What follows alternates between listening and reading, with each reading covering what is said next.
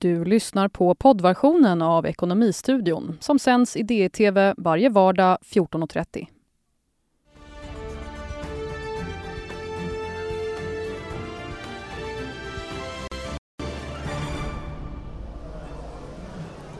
Moderaterna kräver kurs i svenska värderingar för invandrare och hårdare straff för gängkriminella, hör Elisabeth Svantesson i Ekonomistudion. Inköpschefsindex för juni har kommit idag och det pekar neråt. Kommentar och analys i dagens program. Och Volvos ordförande Carl-Henrik Svanberg är bekymrad över kompetensförsörjningen till svensk industri. Nu tar han till krafttag. Välkommen till Ekonomistudion måndag den 1 juli. Ja, som ni ser här är vi på plats i Almedalen och vi sänder härifrån varje dag den här veckan klockan 14.30. Och innan vi drar igång dagens program på allvar så ska vi ta en titt på marknaderna. Börsen den är upp 1,3 procent och i linje med övriga Europabörser och det var efter de tongångar, de positiva tongångar som hördes vid helgens G20-möte.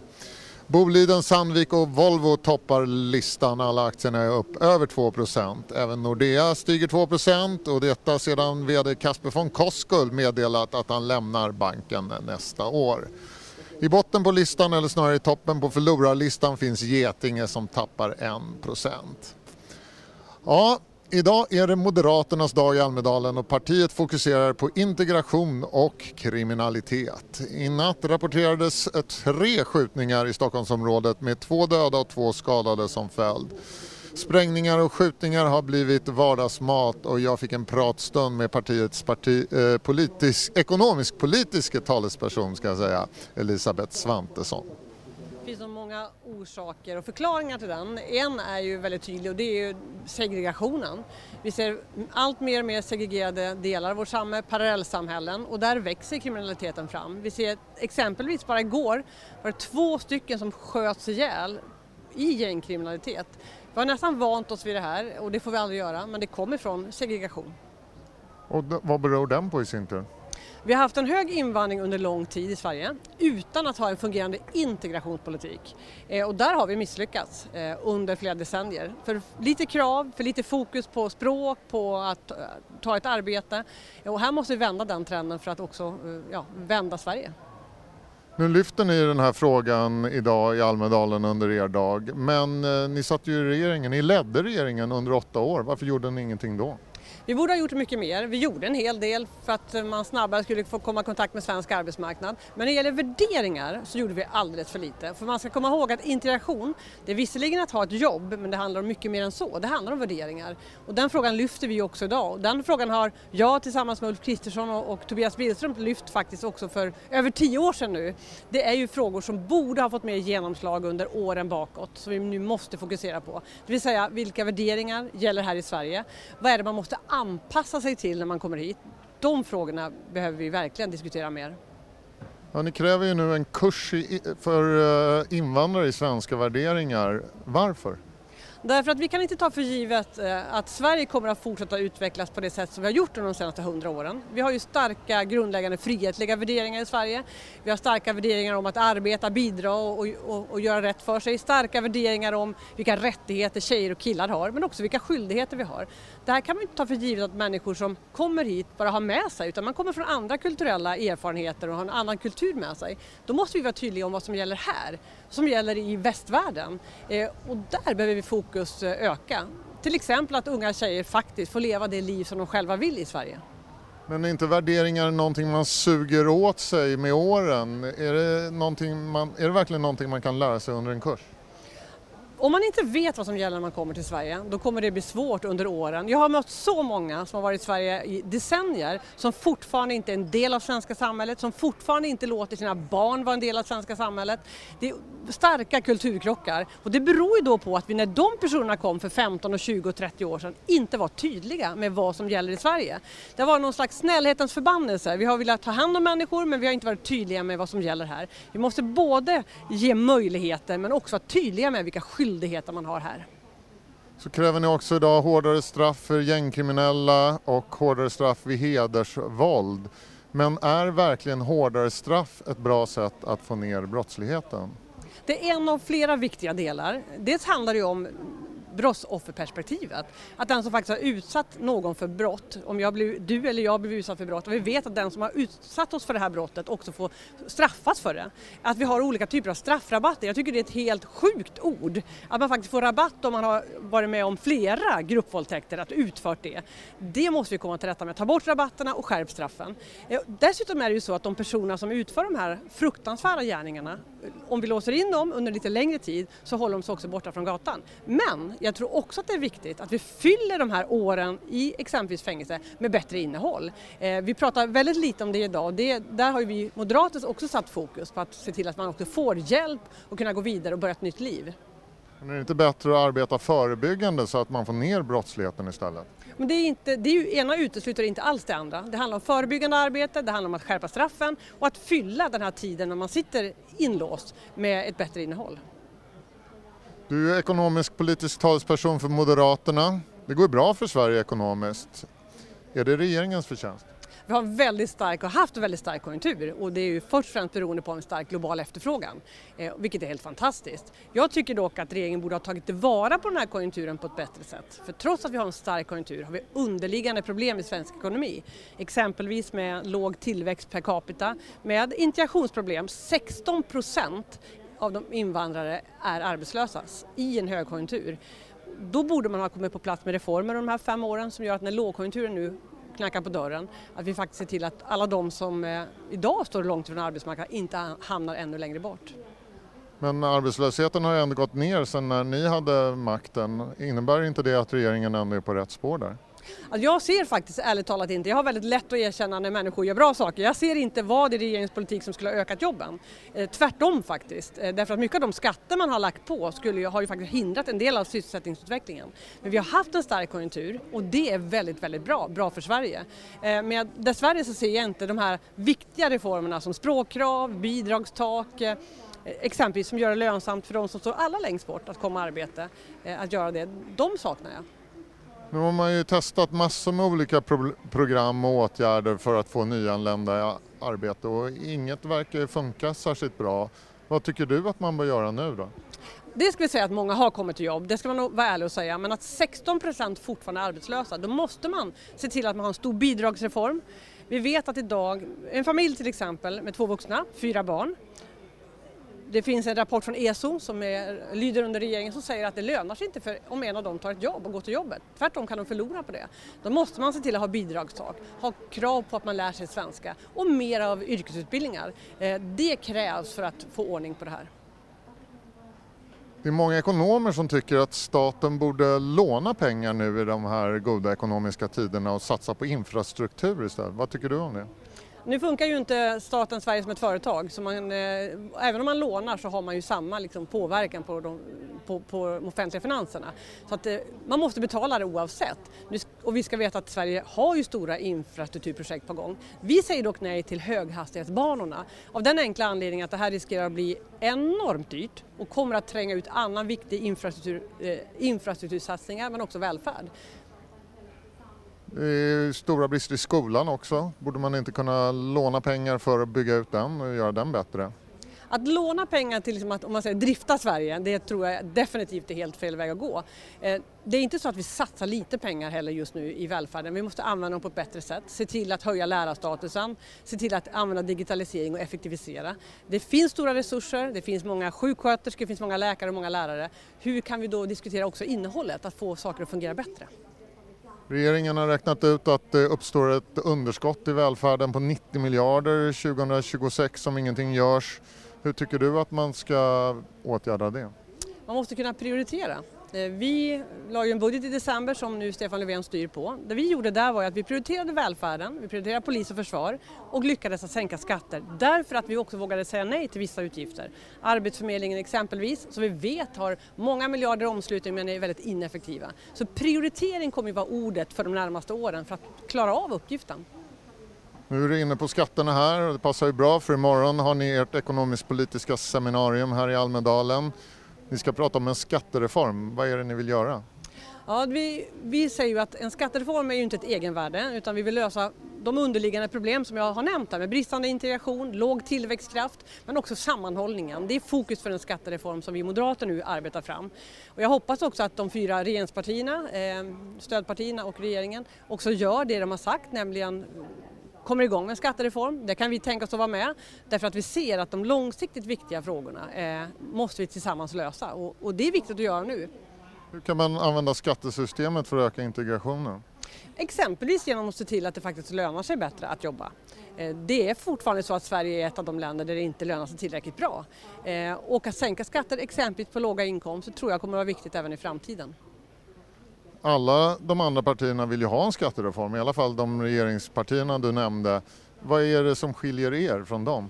Ja, än så länge vet vi inte vilka problem de vill lösa. De nämner ju några ord om detta i överenskommelsen men vi har inte hört dem säga vad är de vill lösa, vad är de vill göra. Eh, och vi är tydliga, vi vill lösa problemen, vi vill sänka skattetrycket och vi tror också att det kommer att krävas en utgiftsreform för att klara av den, den skattereformen. Alltså vi, vi helt enkelt sänker eh, kostnaderna i, inom staten. Finansministern har varit inne på ganska mycket på senare tid att man behöver höja kapitalskatterna. Vad, se, vad säger du om den saken? Någonting vi vet som kan öka tillväxten så är det ju att vi har rimliga skatter på både entreprenörskap och företagande. Att höja kapitalskatterna det tror jag vore helt fel väg att gå om vi ska kunna öka den här kakan, att ha mer att dela på. Och det visar väl lite skillnaden i svensk politik, att man inte riktigt förstår var välståndet skapas. Det skapas ju genom företagare som vågar ta risker, som vågar anställa och eh, sälja sina produkter och tjänster ut över hela världen.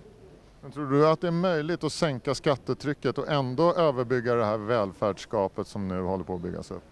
Det tror jag. Jag var övertygad om det. Under Alliansens år sänkte vi skatten med 130 miljarder men samtidigt gick väldigt mycket pengar rakt in och ökade in i välfärden. Det handlar om prioriteringar. Man kan inte göra allt men man måste göra det viktigaste. Under fem år har välfärden på många sätt svikits trots högkonjunktur. Långa köer till sjukvården, långa köer till psykiatrin. Polisen kommer inte när man behöver dem därför att de har så mycket att göra. Det är ett misslyckande. Eh, då måste man prioritera och göra saker på ett annat sätt och det ju, har ju regeringen misslyckats med. Sänkta skatter är ju tacksamt att prata om för en politiker för det är ju populärt men man också måste sänka utgifterna. Vad ska man skära i då? Vi visade ju den budget som nu Stefan Löfven styr på att vi kan minska utgifter. Vi minskade Arbetsförmedlingen, vi minskade på exempelvis byggsubventioner. Det finns ju delar i den statliga budgeten att minska. Eh, den har ju ökat ganska kraftigt också under den socialdemokratiska regeringen. Slutligen, vad ska du göra i Almedalen under resten av dagen? Ja, det har mer mediaaktiviteter. Jag ska också delta i ett seminarium som diskuterar utrikes födda kvinnors väg in på arbetsmarknaden. Det är ju en väldigt central fråga. Många har varit i Sverige länge men kommer inte in i jobb. Ja, Elisabeth Svantesson från Moderaterna hörde vi där. Då ska vi byta ämne i Ekonomistudion. Inköpschefsindex för industrin sjönk från 53 i maj till 52 i juni. Det är den näst lägsta siffran hittills i år. Och Swedbanks chefsekonom Anna Breman hon tolkar statistiken så här. Ja, vi ser ju att det är en avmattning i global ekonomi och det spiller över även på svensk industri. Men samtidigt är den ju fortfarande över 50-strecket, det här magiska strecket, så det visar ju ändå på att svensk industri fortsätter att gå bra men i lite lugnare takt. Det har kommit en hel del siffror utifrån Europa också. Vad säger de då? Ja, det visar samma sak fast det är betydligt tyngre ute i Europa. Tyskland ligger en bra bit under det här magiska 50-strecket, har gjort det länge så där är det en tydlig inbromsning. Till skillnad från Sverige där det fortfarande ändå går bra. Sen är det lite olika. Frankrike går faktiskt bra, det kom till och med eh, lite starkt. Eh, I Frankrike, starkt är ett starkt ord, men det är ändå positiva siffror fortfarande. Men Spanien saktar in, Tyskland går trögt så det är en tydlig avmattning i Europa.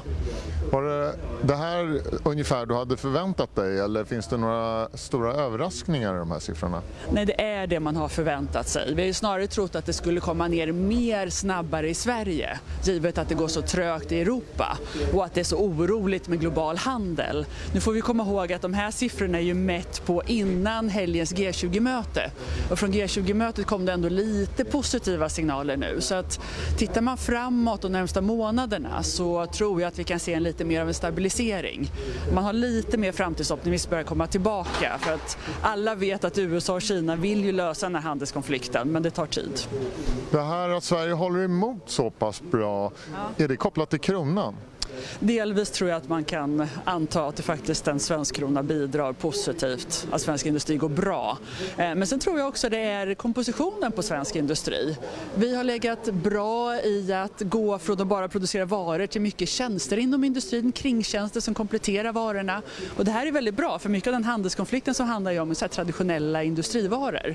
Så att man har gått långt framåt i digitaliseringen inom svensk industri tror jag gynnar industrin i det här läget. Mm. Eh. Nu kommer ju Riksbanken med ett räntebesked här på onsdag. Hur tror du de väger in de här siffrorna? Ja, de tittar ju på, självklart på de här siffrorna. De har ju sett den här avmattningen i global ekonomi som vi också ser. Eh, och de kommer betona att det är en osäker omvärld, att de förmodligen vill avvakta och se att det här stabiliserar sig. De vill se bättre siffror för att våga gå vidare med en räntehöjning. Så det är ju osäkert nu om de håller kvar vid att de fortfarande ser räntehöjningar ifall de säger att de ligger stilla som andra centralbanker. Och vissa är till och med på gång att sänka. De har ju sagt att de ska höja räntan i vinter, men kommer de göra det? Det känns inte tryggt att de ska göra det. Vi är faktiskt tror jag, nästan de enda som fortfarande tror att det är möjligt att Riksbanken faktiskt höjer i december eller framåt vårkanten. Eh, men det är så oroligt i omvärlden. Eh, ECB signalerar att man ligger stilla, kanske till och med börjar nya stimulanser. Fed är på gång med räntesänkningar. Så att Riksbanken ska gå ut med räntehöjning i det här, det känns inte så troligt längre. Men vi får komma ihåg, alltså, om vi får avtal mellan USA och Kina, man får komma ihåg att EU har varit jätteduktiga på att förhandla nya frihandelsavtal och andra handelsavtal, senast i helgen med Mercosur.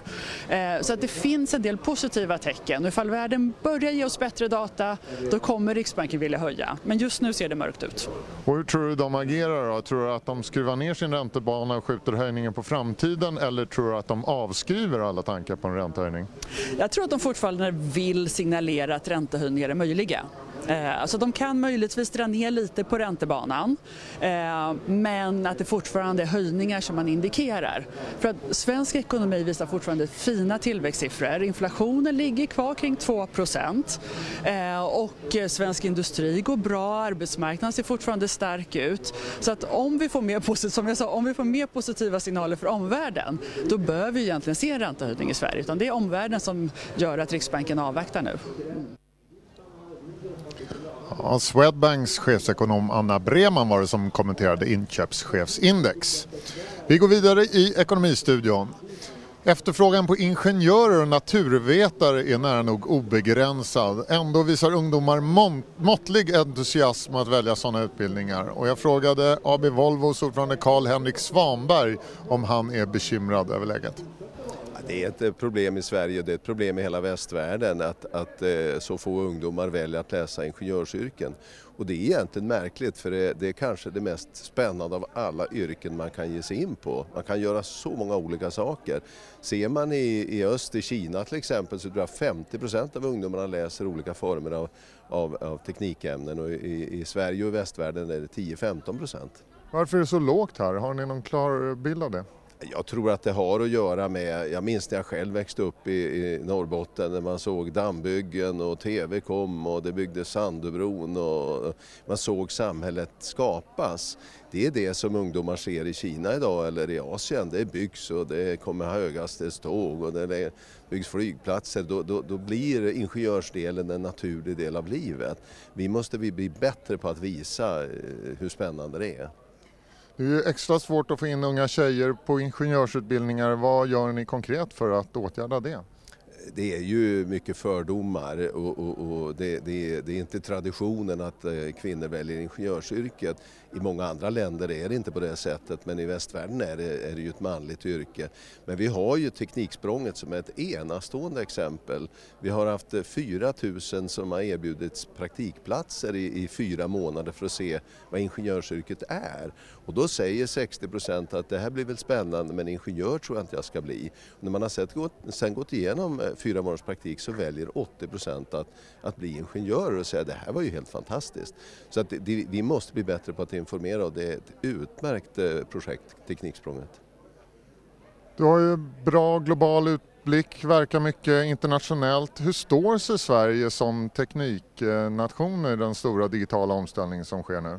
Alltså man börjar att titta bara över de hundra åren som, som har skapat Sverige från ett ganska fattigt land på 1800-talet till vad vi står idag så är vi ju eh, det har ju varit ett fantastiskt industribygge. Sverige har kanske tre, fyra gånger mera stora internationella företag per invånare än, än vad andra länder har. Och det kommer ju, bygger ju mycket på ingenjörsframgångar. Om man tittar på de stora företagen idag så, så har de ju verksamheter på många håll i världen och, och är det så att resurserna inte finns här då, då lägger man aktiviteterna på andra ställen. Och det, så företagen kan nog stå sig men, men, men Sverige måste hänga på för att hänga med. Men kommer vi behålla den här särställningen? Kommer det se likadant ut om hundra år tror du? Alltså det, det, det, är viktigt att tänka på att det som har skapat framgångarna hittills är inte nödvändigtvis receptet för framtiden, garanterar inget för framtiden. Eh, vi går ju in i en tid nu av stora omställningar både när det gäller klimat och hela digitaliseringen av samhället. Det kommer att krävas eh, ingenjörer och det kommer att krävas ett hårt arbete. Sverige har goda förutsättningar men det är ingenting som kommer av sig självt. Det verkar mycket globalt som sagt. Hur ser du på den globala konjunkturutvecklingen nu framöver? Eftersom eh, det har varit en av de längsta perioderna eh, i en stabil eh, växande ekonomi så oroas ju allt fler om när kommer konjunkturnedgången. Det är ju inte överhettat på särskilt många håll så att ur den aspekten kanske man inte ska vara så orolig men jag tror att de flesta inser att förr eller senare kommer en, en avmattning, en korrigering. Sen är du ordförande i Volvo också. Ni fick ju, vi fick ju ett nytillskott på börslistan här i fredags. Traton, Volkswagens lastvagnsdel kom dit och där ingår Scania. Hur känns det att ni får konkurrens om eh, positionen eller i er peergrupp nu när det gäller lastvagnsproduktion på börslistan? Ja, vi har väl eh, snarare saknat eh, konkurrensen när, när, när Scania försvann. Det är trevligt, det blir flera som eh, intresserar sig för, vårt, eh, för vår, vår industri. Det tror jag bara är bra. Mm, AB Volvos ordförande Karl-Henrik Svanberg var det där som alltså bekymrar sig över tillgången på ingenjörer till svensk industri framöver. Vi har hunnit fram till sista raden och där hittar vi idag siffran 34 miljarder dollar. Så mycket donerar aktiegeniet Warren Buffett till fem olika stiftelser, bland annat Melinda och Bill Gates Foundation. Det var Ekonomistudion måndag. Vi är tillbaka imorgon igen klockan 14.30. Då sänder vi också från Almedalen och då har vi också med oss en mängd intressanta och spännande gäster. Vi konstaterar att börsen är upp 1,4% nu med två timmar ungefär, två och en halv timme ungefär knappt kvar av handeln. Ha nu en riktigt trevlig eftermiddag och kväll så ses vi imorgon igen. Hej då!